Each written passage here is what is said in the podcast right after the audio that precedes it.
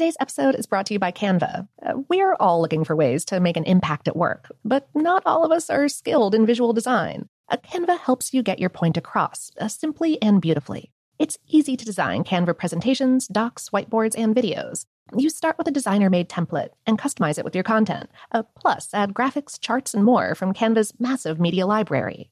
Whatever department you work in, Canva is perfect for any task sales decks, hiring docs, marketing brainstorms, employee videos, you name it.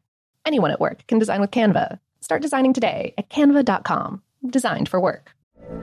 From BBC Radio 4, Britain's biggest paranormal podcast is going on a road trip. I thought in that moment, oh my God, we've summoned something from this board. This is Uncanny USA. He says, Somebody's in the house, and I screamed. Listen to Uncanny USA wherever you get your BBC podcasts, if you dare.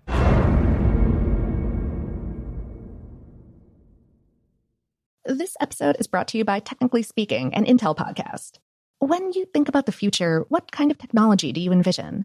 Whatever the future holds, artificial intelligence will undoubtedly be at the heart of it all. Join Graham Class as he hosts season two of Technically Speaking, an Intel podcast, and hears from the minds transforming healthcare, retail, entertainment, personal computing, and more with the help of AI. Tune in every other Tuesday and explore the latest technology that's changing our world today and creating a more accessible tomorrow. Listen to Technically Speaking, an Intel podcast on the iHeartRadio app, Apple Podcasts, or wherever you get your podcasts. What's up? This your boy Lil Duval, and check out my podcast, Conversations with Unc, on the Black Effect Podcast Network. Each and every Tuesday, Conversations with Unc podcast feature casuals and in-depth talk about ebbs and flows of life and the pursuit of happiness. Unlike my work on stage, I tap into a more serious and sensitive side to give life advice and simply offer words of encouragement, yet remind folks to never forget to laugh. Every Tuesday, listen to Conversations with Unc, hosted by Lil Duval on the Black Effect Podcast Network, iHeartRadio app, or wherever you get your podcasts. Presented by AT&T. Connecting changes everything. I bet you're smart. Yeah, and you like to hold your own in the group chat. We can help you drop even more knowledge. My name is Martine Powers. And I'm Elahe Izadi. We host a daily news podcast called Post Reports. Every weekday afternoon, Post Reports takes you inside an important and interesting story with the kind of reporting that you can only get from the Washington Post. You can listen to Post Reports wherever you get your podcasts. Go find it now and hit follow. Welcome to Brain Stuff from HowStuffWorks.com, where smart happens.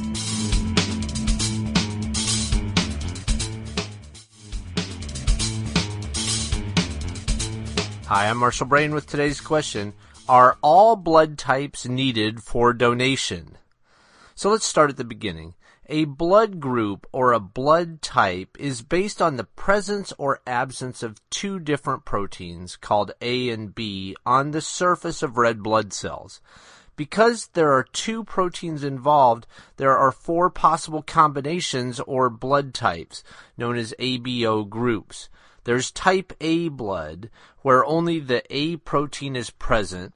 There's type B blood, where only the B protein is present. There's type AB blood, where both proteins are present, and then there's type O blood, where neither protein is present, and this is about 40% of the population. In addition to the A and B proteins, there's another protein involved called the RH factor, RH for rhesus monkeys, where it was first identified, and the RH factor is either present plus or absent minus. Therefore, blood types are described as the type and the Rh factor, such as O positive or A positive or AB negative. So how do they figure out what your blood type is? Blood types are determined by placing three drops of blood on a glass microscope slide. To one drop of blood, a drop of antibody solution to protein A, known as anti-A, is added. To the second drop, a drop of antibody solution to protein B is added. And to the third drop, a drop of antibody solution to Rh factor is added.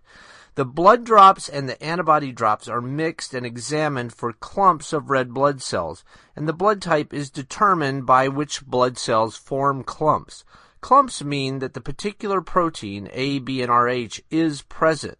For example, clumps in anti-A and anti-RH, but not in anti-B, would indicate a person with type A plus blood.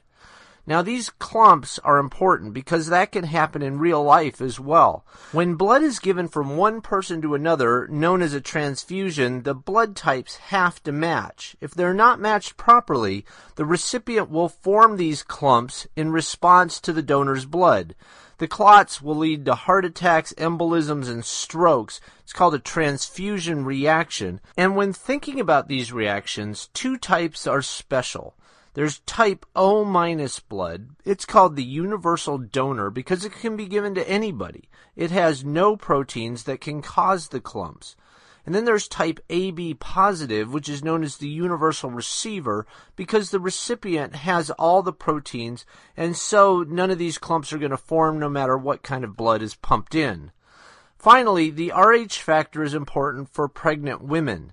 If an Rh positive man and an Rh negative woman have a child, the child can be either Rh positive or Rh negative depending on the genotype of the father.